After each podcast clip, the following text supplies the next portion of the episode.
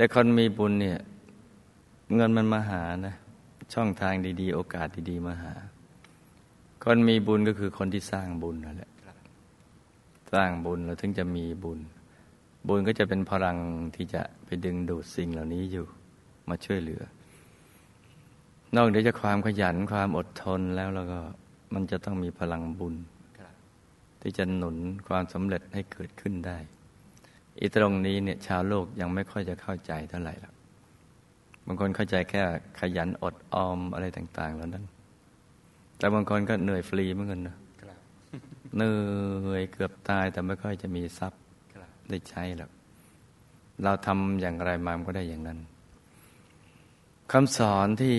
ทำอย่างไรจะรวย จะหล่อ จะสวย จะฉลาด จะเกิดในตระกูลสูง จะเกิดในปฏิรูปประเทศมีสิ่งแวดล้อมที่ดี อะไรเหล่านี้เป็นต้นมีสอนเฉพาะในพระพุทธศาสนานะ